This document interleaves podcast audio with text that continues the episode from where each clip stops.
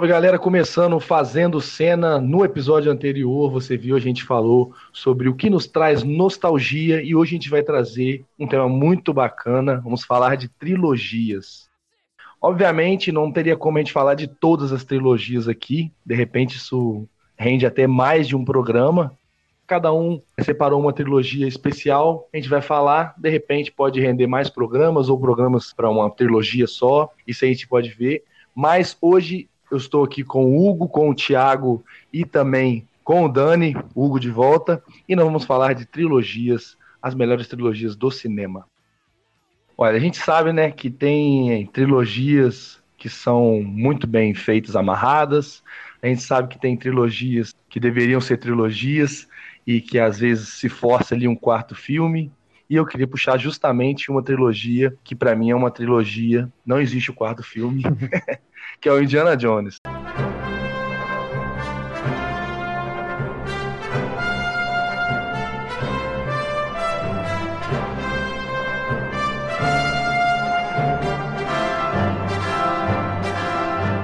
A gente brinca porque o último filme é a última cruzada, né? Então, se é a última cruzada, no quarto filme não existe. É um delírio coletivo. Então, eu queria começar com essa trilogia, que é aí um trabalho conjunto do George Lucas e do Steven Spielberg.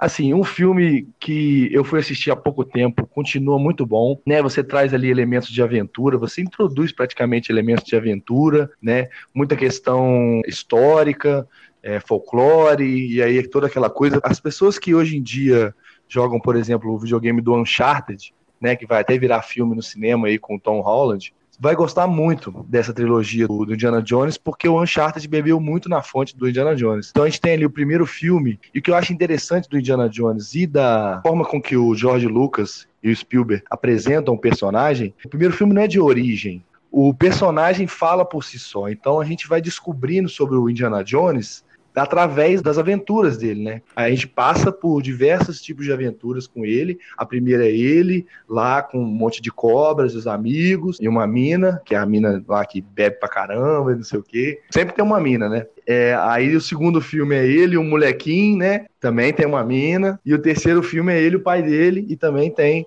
uma outra mulher e muito nazista queimando a cara, muita coisa, pega muita questão de algumas histórias, é, mistérios. E eu acho que isso, para quem não é necessariamente da minha época, mas como os filmes sempre reprisavam, eu vi muito é, alguns filmes, né? De tipo, apesar de não ser da minha época, eu era novo quando eu estava assistindo, porque reprisava muito. Então, assim, eu acho uma trilogia muito bem amarrada. Ela não é pretensiosa, ela é o que ela se propõe a ser: um filme de aventura, né? Você tem lá o Indiana Jones, que é como se fosse um pouco de Clark Kent, né?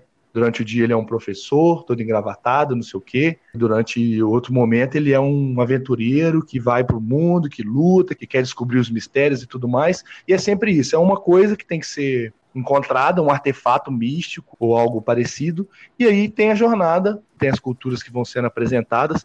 E eu acho que Indiana Jones é uma trilogia que funciona muito bem por causa disso. É bem amarrada, não é pretensiosa traz ali o Harrison Ford à vontade num personagem que ele acabou ficando acostumado a fazer depois, né? Que você vê muito trejeitos dele aí um pouco pra frente. E por isso, é a trilogia que eu queria puxar, queria saber o que vocês acham dessa trilogia maravilhosa de Indiana Jones, que conta aí com três filmes maravilhosos e um inexistente. E vai ser mais queria... um, né? Não comemora não, porque já vão É, tem mais um, verdade.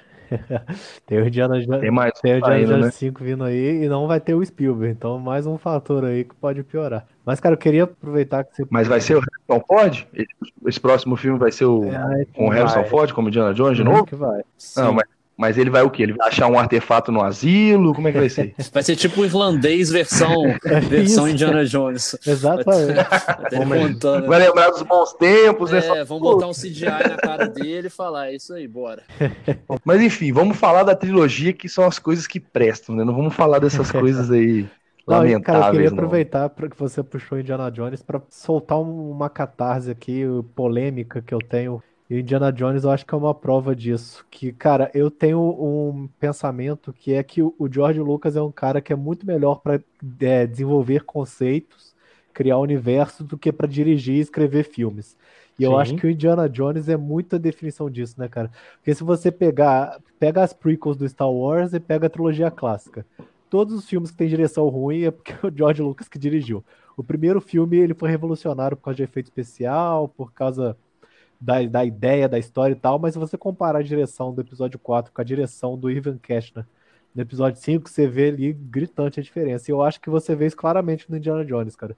Você vê, pô, é um conceito genial que ele colocou ali no Indiana Jones e deu na mão de um diretor mais competente que ele, que é o Spielberg, né, cara? E você vê ali claramente que a ideia é genial do Indiana Jones, o conceito que ele criou. E eu acho que é uma franquia que mostra, assim, que, pô, realmente o George Lucas é um cara que ele tem que fazer o briefing. Fala que dá ideia para ele, ele vai briefar um diretor bom, vai dar a história, que ele também é bom para desenvolver a história, mas dá o roteiro e a direção para outra pessoa que vai sair algo foda. Eu acho que no Indiana Jones a gente consegue ver isso claramente. É não só essa parte de direção. Recentemente eu tava vendo a história dos dois, né? Eles se formaram mais ou menos na mesma época ali, então eles trocavam muita figurinha.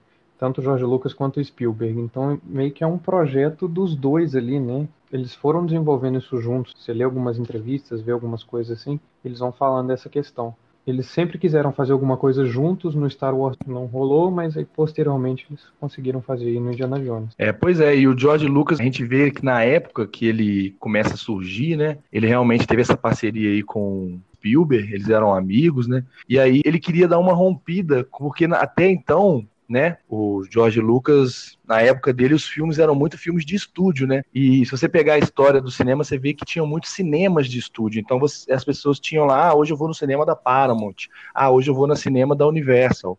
Então os estúdios prendiam muito. E aí ele queria fazer uma coisa mais livre, né? E aí ele cria Lucas Filmes, né? E aí a partir disso ele começa a desenvolver histórias. Primeiro ele faz um filme lá de ficção, eu esqueci o nome do filme, mas ele faz um filme de ficção, meio que criticando na época o governo Nixon, né, através de um dos personagens é e tudo mais.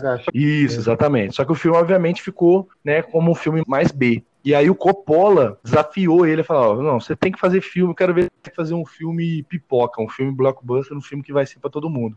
E aí ele fez um filme que também me fugiu o nome, desculpa, mas é um filme que ele meio que conta a história é, dele na, na cidade que ele nasceu, acho American que, acho é Califórnia, Los Angeles, não sei. Exatamente, American Graffiti. Obrigado. Ele faz esse filme e esse filme deu um pouco de movimento nessa questão. E aí ele conseguiu levar Lucas Filmes para frente para fazer Star Wars, que aí sim foi a primeira grande contribuição dele no cinema, porque ele traz uma história que até então Star Wars é muito revolucionário, a gente não consegue perceber talvez. E aí talvez valesse até um programa da trilogia clássica Star Wars, né, só da trilogia, mas porque ele traz uns conceitos que ficou para frente, que continuaram sendo desenvolvidos depois. E aí que eu acho que ficou o grande problema do George Lucas nos filmes dele, porque ele tinha que fazer coisas com efeitos práticos, porque não tinha os efeitos especiais. Quando surgiu os efeitos especiais, eu acho que ele ficou muito refém daquilo, né? Porque você imagina você ficar, é, sei lá, dois meses para fazer, sei lá, uma guerra de naves e agora você vai lá, joga no computador, tá tudo certo. Em três dias, não sei quanto tempo demora demora. Então acho que ele ficou um pouco refém, acho que é por isso que as trilogias acabaram caindo. E eu acho que, voltando pro Indiana Jones, eu acho que isso fez com que o Indiana Jones fosse muito bom, porque é uma ideia original,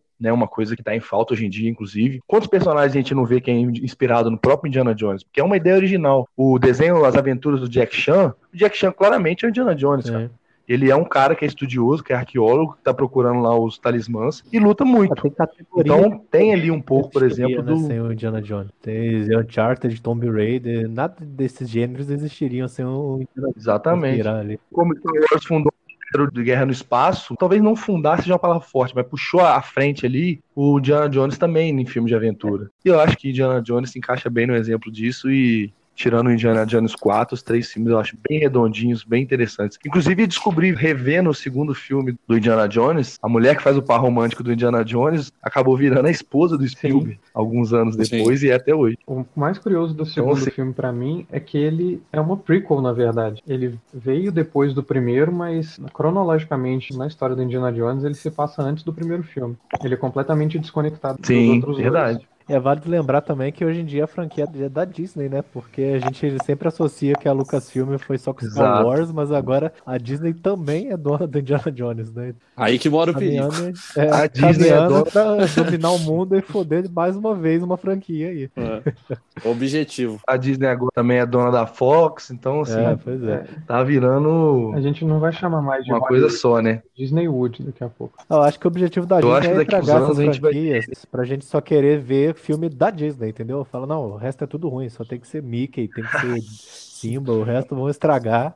Esse é o objetivo. Comprar as Quem já marcas. viu o South Park sabe o que, que o Mickey quer, né? Dominar o mundo e vender sonhos falidos para as pessoas. É. Inclusive, sobre o filme 4, tem um episódio bem polêmico de South Park, né? Que é quando os meninos vão assistir o Indiana Jones 4 no cinema, eles são muito fãs. E aí, o filme é tão nada a ver, né? A crítica, assim, que o filme é tão nada a ver com o Indiana Jones, e o que os meninos veem é o George Lucas e o Spielberg estuprando o Indiana Jones na tela, né? Não é tipo um filme.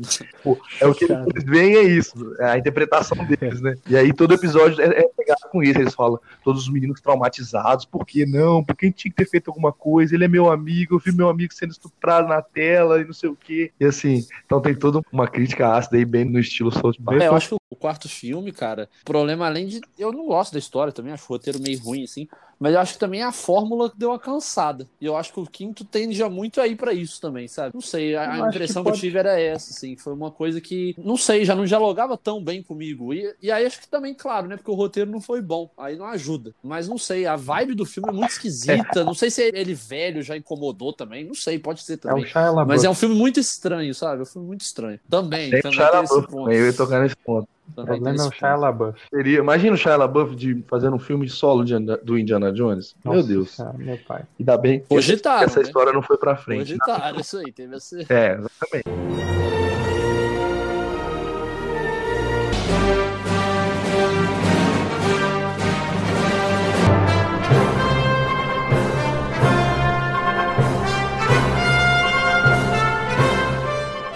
Puxando aí para uma das trilogias mais recentes aí de maior sucesso dos últimos anos, né? A gente tem a trilogia do John Wick, né? A volta aí do Kenny Reeves a um cinema de uma ação muito frenética. E aí o Hugo acabou escolhendo essa trilogia. O conte para nós por que você escolheu essa trilogia do Kenny Reeves e não a- do Matrix.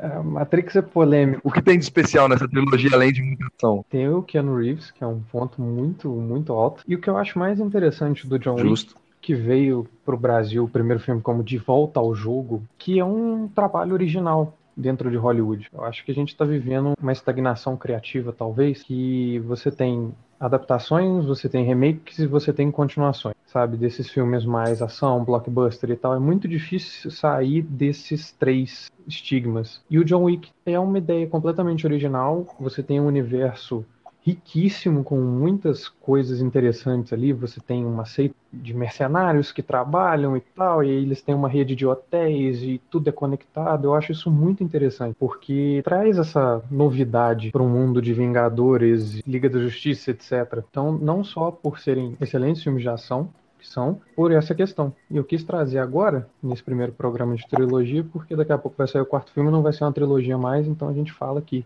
para poder Verdade.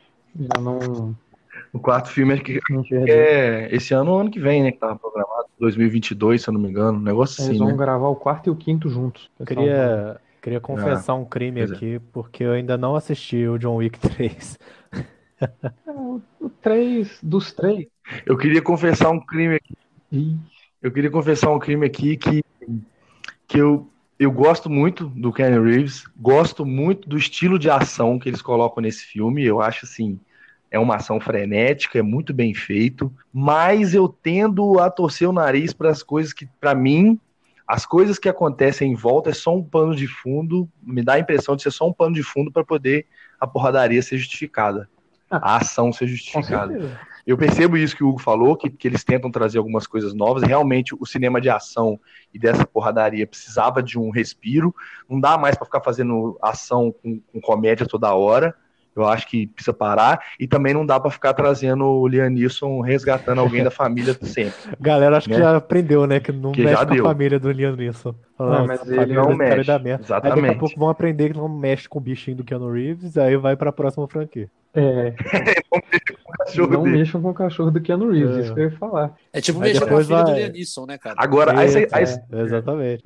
Inclusive, eles podem se juntar para resgatar o cachorro e a filha. Tem um Exatamente. crossover aí, ó. ia ser E doido. aí o plot, o cachorro é a filha, que eles vêm tudo brincando, parei. E, e não, se o cachorro do Kenny Reeves tivesse sequestrado a filha do, do Liam Neeson, aí ia ser doideira, hein? Porra, aí, aí eu tô pagando aqui. Pera aí que eu vou abrir minha carteira aqui. Quero ver isso. Não, eu pago também. Aí eu acho que o filme tem um grande mérito mais por conta de trazer essa ação diferente, esse tom mais pesado, sem essa coisa de resgate, mas assim, não é uma coisa assim tão nova que a gente vê um cara querendo fazer vingança, um cara voltando, né, um cara que era de um submundo assim, de alguma coisa, voltando. O submundo em si, eu concordo, é o submundo que foi trazido aí, tem novidades e é interessante a gente ver. Mas aí até quando, né? Fazer três, quatro filmes, né, que você consegue sustentar isso. Uma coisa que também a gente tem que ressaltar, né? Keanu Reeves, quando entra pra fazer um filme, o cara não entra pra brincadeira, né? O que você vê de vídeo do cara se preparando para fazer esse personagem, você fala que, porra, tem que dar uma chance pra esse filme, porque o cara lá tirando e fazendo aqueles treinamentos e tudo mais, realmente é uma trilogia, assim, que merecia esse mencionamento aí. Concordo com você. Eu gosto muito do primeiro filme, eu acho que ele me impactou demais, assim. É, é o David Leite que, que dirige, eu acho, né? É, que fez Atômica. Eu acho que é o mesmo diretor. Ele, e ele, assim, o que me impressiona muito é a forma como a coreografia, digamos assim, né, dos embates, digamos assim, são muito boas, né, cara? É uma parada que acho que me impressiona muito no filme, é isso. E o primeiro te, teve um impacto muito grande, acho que o segundo também é igualmente bom, é, mas eu acho que o primeiro foi mais impactante pela novidade, digamos assim. Então acho que visualmente é um filme que me agrada muito, mas ao contrário da maioria dos filmes do Liam Neeson, né? É, que, que, as histórias eu acho que são muito toscas e até as resoluções que eles encontram, eu acho que no John Wick não, né? É uma, é, é uma história bem contada, sabe? eu, eu acho que é um grande defeito de muitos filmes de ação. Inclusive, atualmente, a Netflix tem feito filme de ação pra caramba também. E acho que o grande problema é esse, sabe? Eles encontram uns caminhos muito fáceis de roteiro e eles não exploram muito bem os personagens. John Wick, não. Ele explora, sabe, desde o cachorro até ele, que é o protagonista, de uma forma muito legal, muito uhum. interessante. E sabe evoluir. Não evoluir, tipo, ah, o terceiro é melhor. Não, mas assim, os personagens têm um desenvolvimento legal, sabe? Tem propósitos nas coisas. Então, é, é assim, eu também gosto muito. Acho que foi um ótimo destaque aí do Hugo lembrar de John Wick. Igual o Dani falou também, eu também me surpreendi com o filme.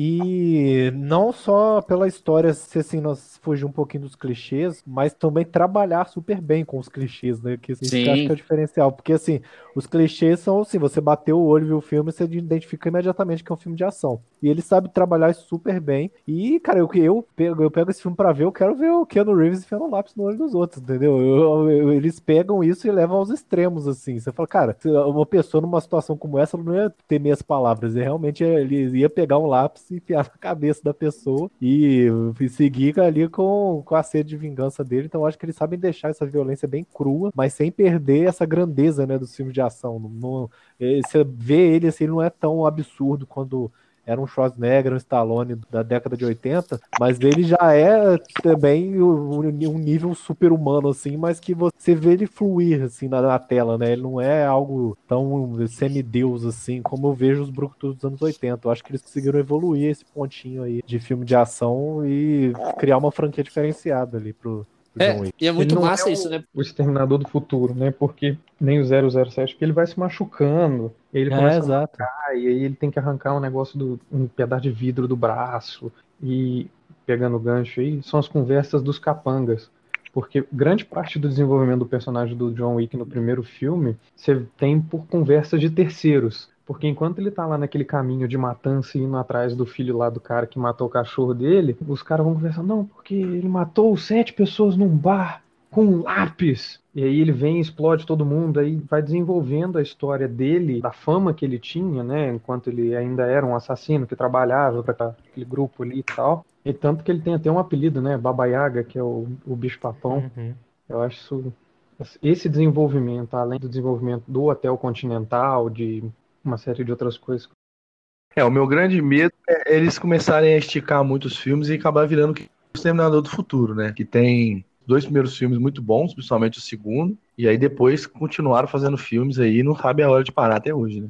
Sim. É, eu acho que um negócio que o Thiago falou é, é muito legal, que eles entregam o que a gente espera no filme, só que vai além. Então ele te, ele te cumpre a sua expectativa, mas ele também te apresenta elementos novos e aí você sai felizão do cinema, sabe? Você sai assim, poxa, que da hora, que legal. Que é o que o problema, né? Os filmes de ação muitas vezes repetem as fórmulas só por repetir, e aí você fica assim, ah, tá, era o que eu esperava, mas assim, no fundo você tá esperando um pouquinho a mais, sabe? E acho que o John Wick entrega esse pouquinho a mais, e que nem é só um pouquinho, né? Eu acho que em comparação com o que tem saído ultimamente, é até bastante coisa. Sim. Isso é verdade, é difícil a gente ver no mundo onde as cifras do, cinema estão tão altas, né? Então os caras investem tão alto para poder ter retorno no filme, os caras arriscarem, né? Porque se você arrisca demais, você pode correr o risco de errar, e aí a bilheteria aí ser muito ruim. Então, acertar, às vezes os caras seguem a mesma fórmula para tentar manter, tipo assim, ah, ganhar um dinheiro pelo nome. Mas é interessante quando você vê uma série de filmes que você, ninguém não foi tipo assim uma coisa como o Hugo falou, nada adaptado. Então, assim, lógico, tem o Kenny Reeves que sempre vai chamar muita atenção. A cara dele no filme o tempo todo, obviamente, vai ser utilizada. Mas aí você traz uma coisa diferente, mas você não deixa de trazer o que é fundamental no filme de ação, que todo mundo espera, que todo mundo quer ver, né? Que são cenas bem coreografadas de luta, que são coisas que você espera que o cara dê uma extrapolada, mas não tanto, né? Porque o cinema de exagero ficou um pouco para trás. Então, assim, a não ser que seja uma coisa debochada, tipo Mercenários, né? Que você já espera que seja um pouco de sátira disso. Que você foi mordido por uma cobra naja. É, fui. Mas depois de cinco dias agonizando de dor, a cobra morreu. É difícil sair filmes assim, ainda mais conseguir entrar nesse hall de grandes bilheterias no meio de tantos filmes já adaptados, né? Que já tem esse apelo só de levantar ali um personagem que já era conhecido em quadrinhos ou em desenhos e e coisas do tipo. Então fica aí, assistam, assistam 4 e 5, vai ter série derivada com episódio em São Paulo, então boas coisas para sair do John Wick.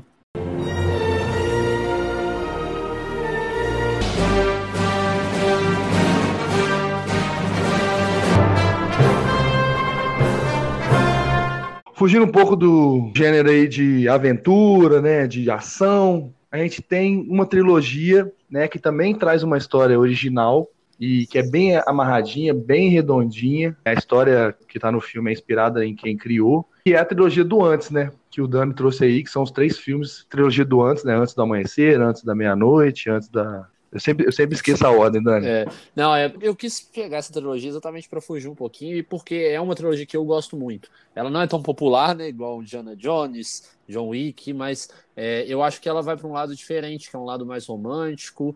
É, trilogia do antes, antes do amanhecer, antes do pôr do sol e antes da meia-noite. E é, é, legal porque, assim, né? Cada filme foi feito numa década diferente, né? Então, Antes do Amanhecer foi feito em 95, Antes do Pôr do Sol 2004 e Antes da Meia-Noite 2013. Foi lançado, na verdade. Então, assim, é, a gente realmente acompanha um casal, a história de um casal, né? É, o, o Jesse e a Celine, que se encontram no trem na Europa. Eles estão num trem que está a caminho de Viena, se eu não estou enganado. Então, assim, começa ali um relacionamento muito casual, uma, um, eles passam a se conhecer dentro daquele trem. Então, assim, o que me encanta antes, em Antes do Amanhecer, principalmente que é o primeiro filme, acho que é esse lado mais espontâneo da vida, né? De como a gente consegue encontrar pessoas de repente e acho que se encantar de uma maneira muito rápida. E aí, o segundo filme, a gente já tem um reencontro, digamos assim. Mostra como a vida é muito isso, né? De encontros, reencontros, e às vezes as coisas não dão certo, às vezes dão certo. Acho que o segundo filme, inclusive, é muito maduro da trilogia ali, o Antes do Pôr do Sol. O primeiro é meu favorito, mas o segundo, ele apresenta um grau de maturidade nas conversas dos dois que é muito e o terceiro já, eles já estão, entre os encontros e desencontros, eles acabaram ficando juntos, estão tendo uma vida de casados, têm duas filhas, então assim, é uma, aí já numa uma questão de crise da meia-idade, crise do próprio relacionamento. Então, acho que a gente cria uma identificação diferente a cada um dos filmes. É, algumas coisas legais. Né? Primeiro que, como você disse, né, Pablo, a história é inspirada na, em uma história que realmente aconteceu com o Richard Linklater, que é o, o, roteirista e diretor dos três filmes, que também fez Boyhood, né? Ele ficou, foi muito comentado nos últimos anos por conta de Boyhood. Sim. Ele gosta muito disso, de mostrar um desenvolvimento das pessoas, sabe? Os filmes dele são muito filmes de autoconhecimento. E antes do amanhecer, antes do pôr do sol e antes da meia-noite, é muito sobre isso, sobre autoconhecimento e também sobre relacionamento, né? Não tem como ser diferente. E é muito legal porque os três filmes são basicamente diálogo. É diálogo o tempo todo. Então, assim, se você é dessas pessoas que não gosta de diálogo e não assistiu, eu nem recomendo muito assistir, porque ele é um filme muito denso do ponto de vista de conversas. Não tem muita ação. É o que eles estão falando. Você, a gente tem muito isso, né? Do personagem, ele é o que ele faz e não o que ele fala. Mas no antes do amanhecer e antes do pôr do sol, antes da meia-noite, eles são o que eles falam também além das atitudes. E são diálogos belíssimos, maravilhosos. Eu tenho dois amigaços, assim, né, que eles guiam as vidas românticas deles, assim, muito por conta dessa trilogia. Eu acabo que nem tanto, porque eu tive um contato um pouco mais tarde com a trilogia, mas, assim, é realmente encantadora. E fica essa dica aí pro pessoal que não assistiu, que gosta de bons romances, que gosta de refletir sobre a vida. Eu fiquei de orelha total aqui. É, eu, eu acho que a gente tá percebendo. Filme, mas já, já. Somos dois, então. Thiago, vale muito a pena, o Hugo também. Vale cara. muito é, a assim, pena. muito- é, o Ethan Hawke é o, o protagonista, junto com a Julie Delphi. E, cara, é assim, é realmente pra você parar, não veja com sono, porque é muito diálogo, mas você para e tenta refletir sobre a sua vida enquanto você tá vendo, enquanto eles vão falando, sabe? Você vai lembrar de pessoas específicas da sua vida, Uhum. não tem jeito. Você vai lembrar de passagens da sua vida. É, e você. E, e aí eu falo até uma coisa legal, antes de, de passar a bola pra vocês de vez. É, acho que o Pablo só que assistiu, né? Então, assim. é, o terceiro filme, né? Que é- eu já dei um spoiler, infelizmente, mas assim, quando eles realmente estão numa fase diferente da vida, que é uma fase pela qual eu não passei, porque eles estão nos seus 40 e poucos anos e tal, é muito engraçado como eu não crio tanta identificação com eles. Mas eu tenho certeza que daqui, sei lá, 15 anos, quando eu assistir, possivelmente eu vou me identificar mais com o filme, sabe? Eu, hoje eu ainda me identifico muito com o primeiro filme, que ele tem mais ou menos, eles têm mais ou menos a minha faixa etária, assim. Então eles Uhum. passam por coisas que eu já passei. Então, assim, é um processo de amadurecimento fantástico. O Linklater fez também recentemente o Cadê Você, Bernadette, que também é um filme sobre isso, aí já numa faixa até mais velha da vida. Então, assim, é, é um diretor que eu gosto muito e a trilogia do Antes, é, eu sou realmente apaixonado, então já vejam, por favor. É, eu gosto bastante dessa trilogia, eu também assisti depois de, de mais velho, não peguei ela na época mesmo, porque é o que o Dani falou. Quem assistiu Boyhood, se você quer fazer um laboratório, se você vai gostar do filme, dessa, trilogia, assiste Boyhood. Porque Boyhood é um filme, né? Se quem não sabe, conta a história de um garoto, e o filme foi gravado aí durante mais de 10 anos. Né? Eles iam lá, faziam gravações, inclusive tem o Ethan Hawke, uma outra parceria aí com o diretor. Então, assim, o filme ele aproxima muito da gente em coisas reais, né? E No caso da trilogia do Antes, em momentos de um relacionamento, no caso do Boyhood, em momentos da vida de um garoto passando por tudo, e ele não apela para clichês. No final é a vida, né? É só aquelas nuances, são pequenos detalhes, significa mais para um do que para outro. Então, pode ser que você veja tal cena e para você seja só um- uma coisa passando, ou pode ser que você veja aquilo e aquilo traga uma identificação, né? Eu não sei qual escritor que fala isso, mas que a vida é meio que. E aí eu acho que essa analogia do trem tem tudo a ver, que a vida é meio que como se fosse é, você olhando para a janela de um carro durante uma viagem, né? No geral, a maioria das coisas vão passando muito rápido, mas algumas coisas congelam e chamam sua atenção, né? E aí você começa a reparar nas coisas e, e nos detalhes, nas pequenas nuances. E que eu acho interessante do filme é isso. Além de ter uma química muito boa entre os dois atores, né, que foi mantida aí nos outros filmes, uma coisa que é difícil, né, depois de muitos anos, coisas de épocas diferentes, mas conseguiu dar o tom certo, eu acho. E são filmes que não são pretensiosos demais, né? Eles não tentam ser muito mais do que eles são, Sim. né? Então eu acho que isso aí é uma característica que faz o filme ficar redondinho. Não é muito grande, porque como o Dani falou, são diálogos, Muito plano basicamente diálogos né? que a gente está acompanhando ali, muito plano sequência. Acho que quase todos têm menos de duas horas, se não me engano, os três. Uhum. Todos têm- acho que todos têm menos de duas horas, ou se tiver duas horas, estoura um pouquinho. Vale pra você pegar a trilogia que você mata nela de uma vez só. E é o que o Dani falou. Tal- é, algumas coisas você se identificar, outras talvez só em um outro momento, mas passa pela vida de uma pessoa ali, que- de um casal, no caso, que você tá passando e absorvendo coisas. Então, assim, eu achei bem interessante. Também não sou muito fã desse tipo de filme, mas esse aqui é diferente, né? De trazer um negócio um pouco diferente. Eu acho que a gente tem que ressaltar mesmo, e essa trilogia ela traz bastante isso. Esse diretor, inclusive, traz uns conceitos bem É, e próprios. assim, é legal, porque é um filme muito bem construído. O final do segundo pro terceiro é uma coisa maravilhosa, sabe? A expectativa que ele te cria é realmente incrível. E assim, um conceito legal, Pablo, que eu observei no filme, o primeiro filme tem muito elemento, e aí vocês vão achar assim, nossa, pô, tá ficando louco. Não, mas tipo, tem muito elemento de Alice no País das Maravilhas. Eles usam o conceito do down the rabbit hole, que é um conceito de entrar no desconhecido, de viver uma aventura. Ele pega muito desse conceito, desse e de outros conceitos de Alice, para criar aquela história, sabe, da Celine com o Jesse. Então, assim, aquilo que se torna tão encantador de uma forma simples também tem um contexto maior por trás, sabe?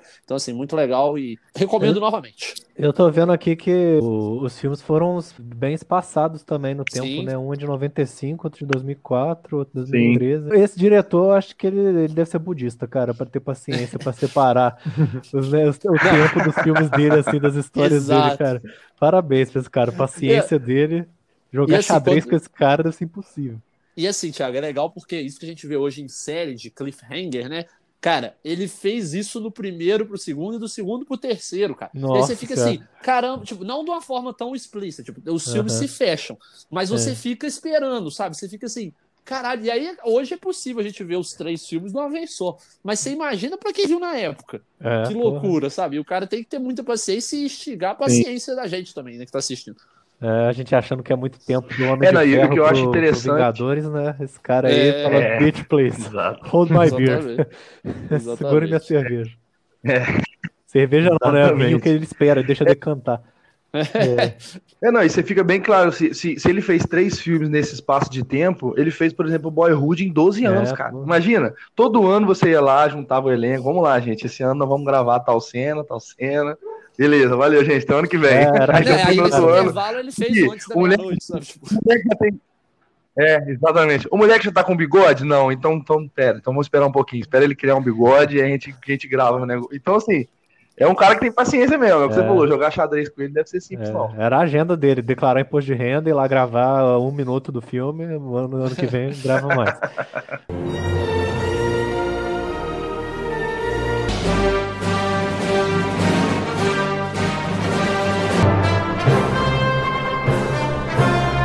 Uma das trilogias que são uma das mais aclamadas, né, uma das mais adoradas por todo mundo e que fez a gente que chegou em 2015 um pouco frustrado, né, Thiago? É a trilogia do De Volta ao Futuro, né? É, cara, pois é. Eu queria trazer essa trilogia porque eu vi ela recentemente. Acredite se quiser, nunca tinha visto. Mas sempre foi aquela que tava ali e sempre. Não, aquela que não tem uma boa desculpa, né? Fala, cara, você já viu? Não, por quê? Pô, né? Não tem uma desculpa favorável pro que eu fiz. Mas eu assisti os Uma hora eu sequência, uma hora Porque o, pô, é é bizarro como esses filmes envelheceram bem, cara. O último filme tá fazendo 30 anos esse ano. O De Volta para o Futuro 3 seria de 1990 e não parece que passou esse tempo todo. Sim, né, tem as coisas óbvias de né, o futuro não é igual o que tá ali, mas pô, o roteiro é muito bom, assim, não perde aquela dinâmica que às vezes a gente vê filme dessa época, eles são claramente datados, mas o que ficou datado, assim, ele pegou a identidade dos anos 80, provavelmente não pegou, né? Ele ajudou a criar essa identidade tão influente que foi o filme. Você vê com essa cabeça assim de é engraçado isso, ele, ele te devolve para os anos 80. E até quando você tá vendo a visão dos, de 2015 lá da época, você vê com essa cabeça de clima de anos 80, né, cara? E o filme é super bem dirigido, né? Não tem como. O diretor é o mesmo de Forrest Gump, o cara é pica. Então não tinha como errar ali, né? Trilha sonora, o filme, eu acho que o Spielberg produziu, se eu não me engano, ele comprou a ideia desse filme porque eles queriam levar esse filme pra Disney produzir, né? Mas quando chegou a ideia do roteiro lá do primeiro De Volta pro Futuro, a Disney viu que a mãe ia beijar o filho, né? Só que, então, pô, não, não rola de produzir isso. Quem diria que a Disney ia comprar uma franquia que hoje em dia coloca um irmão beijando uma irmã, né? Mas na época não É. rolou. É, é. Enfim, Ah, aí Jorge né? Lucas sabia. A ironia da É, pois é. E, e o de futuro ele é muito interessante, né? Porque hoje a gente já viu, né, muitos filmes que trabalham o conceito de viagem no tempo, algumas mais pro lado do- de humor, assim, outras com- tentando explicar mesmo, né, e tal. E acabou que de Volta ao Futuro puxou a fila, né, de muitos filmes que acabaram tratando isso, que depois a gente foi ver, né, Efeito Borboleta, né, o próprio Vingadores agora. Eles até brincam, né? E- Com De Volta pro Futuro. Eles até brincam, pô, você tá levando sua teoria de viagem no tempo pelos filmes que você viu, É. né? Que até o Homem-Formiga fala, não, você não pode falar com você mesmo e tudo mais, né? Aquela coisa que ele fala. Mas é bacana porque os, os três filmes, e aí eu acho que é uma fórmula, é uma coisa meio comum nessas trilogias que a gente trouxe, é que eles têm o, o cliffhanger, né? Que dá aquela coisa pro próximo filme, mas a história se fecha ali naquele filme, então o filme tem tem vida própria, apesar de ser uma parte da história, não é igual, por exemplo, Hobbit 2, que corta na hora que, Sim. né, que você tá lá assim, ah, beleza, agora. É, Pum, acabou. Pablo, eu tava tão É. feliz, cara. Por que, que você você trouxe esse negócio aí, cara? Pô, falar do Hobbit?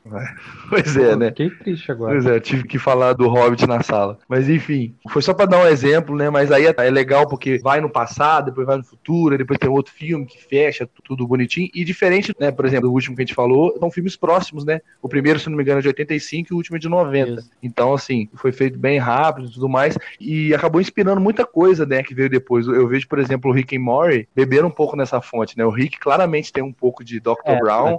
é E o né? Morty tem, tem total ali também. Até né? no Então, nome, foi inspirado, de- acho que explicitamente, né?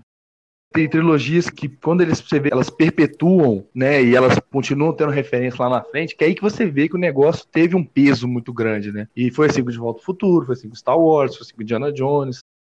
É uma trilogia que você pode ver até hoje, né? Provavelmente você vai começar a pensar que em 2015 não tinha nada disso, né? Então você vai pensar quando será que vamos ter Ah, um skate voador para sair andando. Não saberemos. viu? Bastante coisa eles acertaram ali. E, mas você consegue assistir o filme numa boa. Provavelmente você vai querer comprar um DeLorean, mas isso é normal, passa, pode ficar tranquilo. É, não tem O problema. DeLorean é um carro bem merda. É, de- é exatamente isso que eu ia falar. Acabou que é um carro que na época a gente via lá no filme achava que era sensacional, mas é um carro bem merda mesmo. E é um filme que, que eu acho que passa no teste do tempo. Apesar de o último ter 30 anos, o primeiro ter 35 anos, eu acho que dá pra ver tranquilamente. Eu vi também recentemente e isso é um ótimo filme, uma ótima diversão, assim, um filme bacana, apesar de ter essa parada dele com a mãe dele. Eu diria que é um filme que passa tranquilo na sessão da tarde, é um filme Passa- não, não é nada light até. assim, não é nada nojento. É realmente funciona muito bem É. no roteiro e você Entendeu? entende completamente. Tem Pô, e o- tem umas coisas muito legais, igual ele tocando Chuck Berry lá, antes de ter Chuck Berry, É, e aí o cara vai lá e liga pro. Ele É, liga eu- Caraca, Chuck, olha esse som. É. Aqui é o Marvin Berry, irmão do Chuck Berry. É, irmão, Aí ele, quem? sei lá. É muito bom, cara, muito bom. Acho que é primo. Eles perguntam É quem que é o presidente. O Ronald Reagan, o ator? É. Não é possível. Ronald Reagan. Fala, o ator, Mas-. Mas vocês não acham o primeiro e o segundo muito acima do terceiro, não? Eu Eu, achei, gosto eu muito acho o primeiro. Acho. Eu Eu acho. o primeiro e o segundo muito acima do. Assim, acho os, os primeiros e o segundo excelente. E o terceiro eu acho tão mais ou menos perto dele. Cara, Não eu, sei porquê, acho cara. que o terceiro ele perdeu um pouco a ousadia, sacou? Porque É, o terceiro talvez. ele, ele jogou o Dr. Brown pro Velho Oeste, trabalhou em cima disso, sacou? Não Eu trabalhou acho tanto que o, ali no tempo, assim. o terceiro, na tô verdade, assim, ele é pra fechar a história do Dr. Brown. Porque o primeiro e o segundo, eles É. estão interconectados ali na história do Marty McFly e da família dele. E aí você fecha esse arco no final do segundo filme. E aí eles quiseram dar um filme com uma relevância maior pro Dr. Brown, que aí você tem ele constituindo família, ele conhece uma moça e tal, e ele resolve ficar no. Ah, spoiler de filme de 30 anos atrás, né? Ele resolve ficar no passado. É, acho que pode falar, né? Eu acho que foi mais por essa questão, porque se você pegar o primeiro e o segundo filme, não tem necessidade de ter um terceiro. Ele já É engraçado. fecha ali a história. Eu não tenho tanta impressão de que verdade. eles quiseram fechar o arco. Brown pro DeLorean ali, pro conceito de viagem no tempo, sacou? Também. Mas é, eu pessoalmente eu não gosto É um- como ele é feito, porque é o Marty trazendo o DeLorean de volta pra timeline dele, né, pra 85. Aí passa um trem pra destruir o DeLorean, então assim, meio que aquela mensagem, né, fala, cara, acabou, viagem no tempo é muita responsabilidade, a gente tá fechando isso aqui agora, não existe mais DeLorean. E aí do nada o Dr. Brown volta com, com um trem que ele fez pra viajar no tempo, sacou? Eu falo, pô, mas a, a ideia não era dar um desfecho pro DeLorean, acabou a viagem no tempo, o cara foi e construiu outra máquina É. do tempo pra voltar. Eu pessoalmente Também não gosto, não. É, assim, não me incomoda a forma como fechou tanto, mas assim, é porque o primeiro e o segundo são tão bons, cara, sabe? Tipo, é muito acima da média, assim, pra mim, tipo, de, desse formato, né? Óbvio que não é um filme, nossa, que coisa é, cult, assim, não, mas assim, no que ele se propõe a fazer, os dois são impecáveis pra mim, sabe? E o terceiro já fica aquela coisa meio insossa, eu fico assim, ah, tá, não precisa, se não tivesse não esse filme acham- aqui, ia estar de boa na minha vida, sabe? Mas os outros dois não, eu preciso dos outros Sim. dois da minha vida, sabe? E ele não, ele pode ficar sem existir, foda-se. Vocês não acham que, guardadas as devidas proporções, obviamente, a gente pode traçar de repente um paralelo com o Poderoso Chefão, que tem os dois primeiros filmes assim muito bons e que também não precisaria de um terceiro, e que acabou tendo um terceiro. Por ter, né? É uma história que sempre chama atenção, né? Inclusive, a gente não entrou na trilogia aqui do Poderoso Chefão, porque é uma trilogia que merece, de repente, um programa só pra ela, pra falar mais fundadamente. Mas eu acho que o De Volta ao Futuro tem muito isso. Tem dois filmes que funcionam muito bem. Um ele vai no passado, o outro ele vai no futuro, explora esse conceito. É, acho que E dá, acho que no Poderoso Chefão 3 também tem isso. Até é um pouco diferente, porque é um filme feito bem depois, né? Dos dois Eu primeiros. gosto do terceiro. Mas que eles colocam também. mais uma história. Eu também gosto do terceiro, mas eu, para mim, os dois primeiros são tão melhores que talvez de repente poderia fazer essa história com outro nome. É, talvez que o, não envolvendo eu, eu a mesma o, família. o terceiro Poderoso Chefão me decepciona menos do que o terceiro de Volta pro Futuro, sabe? Eu gosto mais do terceiro Poderoso Chefão Sim, dentro sim. da história do que o terceiro de Volta pro Futuro. Mas é uma analogia boa, até porque é discutível, né? O primeiro Poderoso Chefão e o segundo. Tem gente que gosta mais do primeiro, do segundo. E o de Volta pro Futuro também. Eu acho que é super discutível. Eu, Uhum. por exemplo, gosto muito do segundo. Eu gosto demais. Mas o primeiro é lindo também. Eu gosto mais do primeiro. Eu acho Eu gosto mais do primeiro. É, o segundo ele extrapola, né, o conceito. O primeiro ele é muito contido ali. Ele pega, ah, não vou exagerar e tal, vou. Vai ser É. uma história que ele vai conhecer os pais, ele não pode deixar de existir. Aí o segundo ele já pega, ah, quer saber então? Então ele vai viajar pro futuro agora. Exato. Eles jogam Uhum. a visão do que, que eles acham que o futuro seria baseado na época que eles É, estavam, né? Um eles extrapolam o conceito de assim, ah, eles voltaram pra 85, mas aí já é 85 que o Biff voltou em, em 55, então eles não conseguem ir pro futuro pra impedir Uhum. que volte pro passado, porque é o futuro que já alterou. Então eles sabem trabalhar muito bem a um do jeito que eu falei, mas no filme é muito é, bem resolvido ali. o Tá muito entender. amarrado. é. Sim, com certeza.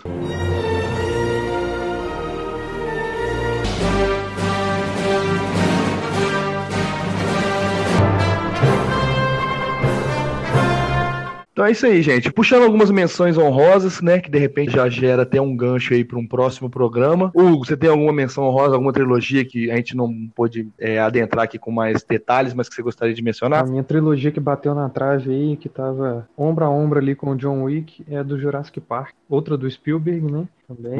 O primeiro filme é mag- magnífico, é uma obra-prima, revolucionário e tal. O segundo filme já é um pouco mais pé no chão e o terceiro filme a gente só coloca ali pra fechar a trilogia. E você tem um os spin-off agora, então assim, são filmes que quando eu era criança eu gostava muito, eu assistia várias e várias e várias e várias vezes e eles me marcaram tanto da parte visual quanto da parte de estrutura de roteiro e tal. Até comecei a pesquisar mais sobre dinossauros na época, acho que todo mundo teve essa fase, né, de querer saber Sim. mais sobre dinossauros Sim. e saber o dinossauro por nome, aquele ali é um apatossauro. Então, eu queria trazer aí o Jurassic Park. Show de bola, sim. O- a trilogia que eu queria destacar, que também é uma trilogia dessas mais recentes, é a trilogia do Planeta dos Macacos, né? No- Eu achei que foi interessante o, o jeito que eles trouxeram, porque é uma história que já foi contada algumas vezes, e a gente tinha um medo porque já tinha né, um plot twist muito conhecido, que era muito bom, né, que foi utilizado no, nos primeiros filmes né, mais antigos, né, que é o negócio da Estátua da Liberdade. Foi utilizado meio parecido, mas de uma forma que eu não gostei tanto nos filmes do Tim Burton, né, que é o Lincoln macacão lá no final. Fi- No último agora, eles fazem uma coisa mais corajosa e eles mudam, né, e, e eu gosto muito dos três filmes separadamente, eu acho que fecha bacana. Você tem, tem que tirar o chapéu pro Andy Serkis, que consegue Nossa. trazer novamente um personagem em computação gráfica sensacional. Gigante, Andy né? Já tinha trazido o Smeagol na trilogia do Senhor dos Anéis, que é outra trilogia também que merece aí ser lembrada. E aí traz o primeiro filme, e aí o primeiro filme tem a sua própria história, tem lá o James Franco, e aí tem também o Malfoy, sendo o Malfoy, sendo o Malfoy, Malfoy lá. suado. Malfoy suado, muito boa. Que tá lá o clima meio tropical, né, pros macacos, né, é verdade. Eu achei muito interessante a sacada deles, em vez de fazer os macacos simplesmente ficarem inteligentes de uma hora para outra, eles criarem aquela linguagem do macaco, né? Então, porra, aquilo eu achei muito bom.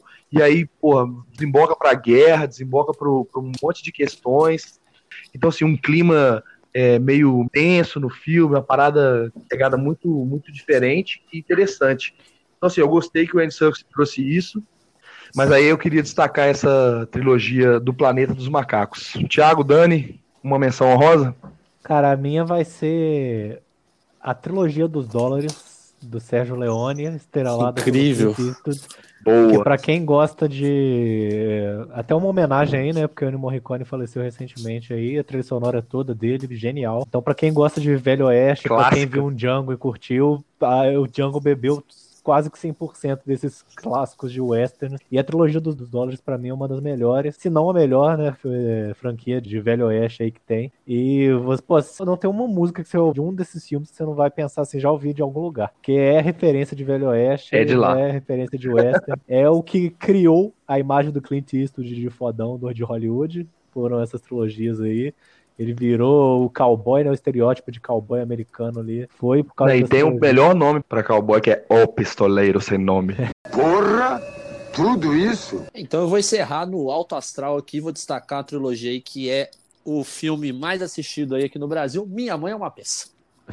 Fica a minha trilogia, porque eu acho que Ah, eu acho que boa. dentro do que se propõe cumpre bem o papel. Vi os três filmes, me diverti muito, é ruim, mas eu me diverti muito. Que isso, eu choro de rir com esse Eu filme, passo tão mal, cara. que é. Paulo Gustavo é incrível, cara. Ele é incrível. Então, assim, vou destacar: a maior bilheteria da história do cinema nacional foi Minha Mãe uma Peça 3. Então, vou destacar aí o cinema nacional. Minha Mãe é uma peça. Baita trilogia, dentro do que se propõe. Ah. Então, é isso aí. Aí eu queria fazer uma crítica aqui a respeito de Dani, de Dani Furlan. Vai, manda. Por que, que você não gosta da técnica dos filmes do Rassum, que é a mesma coisa também, não os é a três mesma filmes. coisa. Porque os filmes do, do Rassum, os três é ele ganha uma fortuna e perde. Então, mas. Os três filmes do Paulo Gustavo é ele interpreta a mãe dele, Não, só mas isso. aí tem que é a diferença? Não, mas uma coisa é ele interpretar o mesmo personagem. Aí não tem problema. Agora, Minha Mãe é uma peça, cada filme tem uma história e cada um com um contexto interessante, cara. É o Leandro Hassum, não, porque o Leandro Hassum, primeiro, que ele não é bom igual o Paulo Gustavo, ele é péssimo. Segundo, que os filmes é sempre, são sempre as mesmas histórias. Então, assim, não dá. Minha Mãe é uma peça genial. Leandro Hassum, Tudo bem. nada. Vou, vou dar uma chance pra, vou dar uma chance pra minha mãe. uma peça que eu, que eu confesso que eu assisti o primeiro. Veja, vale a pena. Mundo encontra um pedacinho da mãe ali nesse filme. É, velho, não tem como. Isso, exato. É, eu confesso que eu não dou conta, não, velho. Pra mim é. é- Não consegue, não, né? Não, não consegue. Moisés, não dá. Não Minha consegue. filha viu e falou que é muito bom. É Não, mas vocês, é porque aí, aí que tem um ponto importante. Você não pode ter preconceito com o cinema, entendeu? Você tem que assistir e depois que você assistiu, você vem e fala assim: ah, não gosto. Ah, gostei. Porque, Não, cara, sim. às vezes um filme muito que você acha que vai ser muito ruim ou que você realmente acha que não gosta, ele pode te trazer algo, algo novo, né? Então acho que Minha Mãe é uma peça, acho que dentro do que ele se propõe ali de piada no cinema nacional hoje em dia, tá muito acima do resto, realmente. Justo. Assim, eu conheci pelo teatro, né? Pela peça, não foi muito Eu fã, nunca vi a peça, então não- eu fui pelo cinema mesmo já. não. É. É, eu também só vi no cinema. No caso, eu vi na TV, né? Não tenho coragem de gastar dinheiro pra ir no cinema pra ver um filme desse, não tem que confesso. contribuir com a bilheteria nacional, tem que fomentar o cinema nacional, Pablo. Eu prefiro ver isso do que filme Não, da não, DreamWorks, tá- mas eu não vou entrar nessa polêmica agora, não. Mas eu prefiro Minha é uma peça do que filme da DreamWorks. Mas um dia a gente conversa sobre isso. Que isso? É, essa aí é polêmica. Olha, o cara que fez uma match do melhor filme da DreamWorks hoje no Instagram dele deve ter chegado à conclusão que nenhum é bom, Não, né? e a conclusão é que a voz do povo não é a voz de Deus. Pô, mas os Shrek são bons, cara. Mas não deu Shrek na sua. Não deu Não, o Shrek? Shrek vai ganhar. Deu O Madagascar? primeiro Shrek é muito bom, vai ganhar. Shrek. Ah, o Shrek. segundo é bom também. Ah, o segundo também. Porque é desnecessário pra caramba. É. Mas o, o 1 e o 2 são bons demais. Seria velho. Shrek o Leandro Hassum da DreamWorks? Enfim. Fica esse questionamento. Fica essa pergunta aí no ar. Porra, me emocionei até agora, porra. Ô, rapaz, tô emocionando mesmo, hein? Caramba, olha. É isso aí, galera. Trouxemos aí nossas trilogias que a gente gostaria de mencionar. Obviamente não deu pra falar de todas, então é, a gente pode estar fazendo aí mais programas sobre trilogias. Quem sabe até uma trilogia sobre trilogias, ou tá falando de trilogias em separado em, em- em um programa só, porque a gente sabe que sempre rende muito. Ouça os nossos programas, a gente já está aqui no nosso sétimo programa, a gente tem outros seis episódios aí no Spotify. Dá uma, uma chegada lá no Fazendo Cena no Spotify. Segue a gente também no Fazendo.cena no Instagram. Tá? Se tiver alguma dúvida, alguma sugestão, alguma crítica, a gente tem o fazendocena.cast.gp.com. Sempre aberto, tem um canal para você. Muito obrigado a você que ouviu até aqui. Até a próxima e tchau, tchau.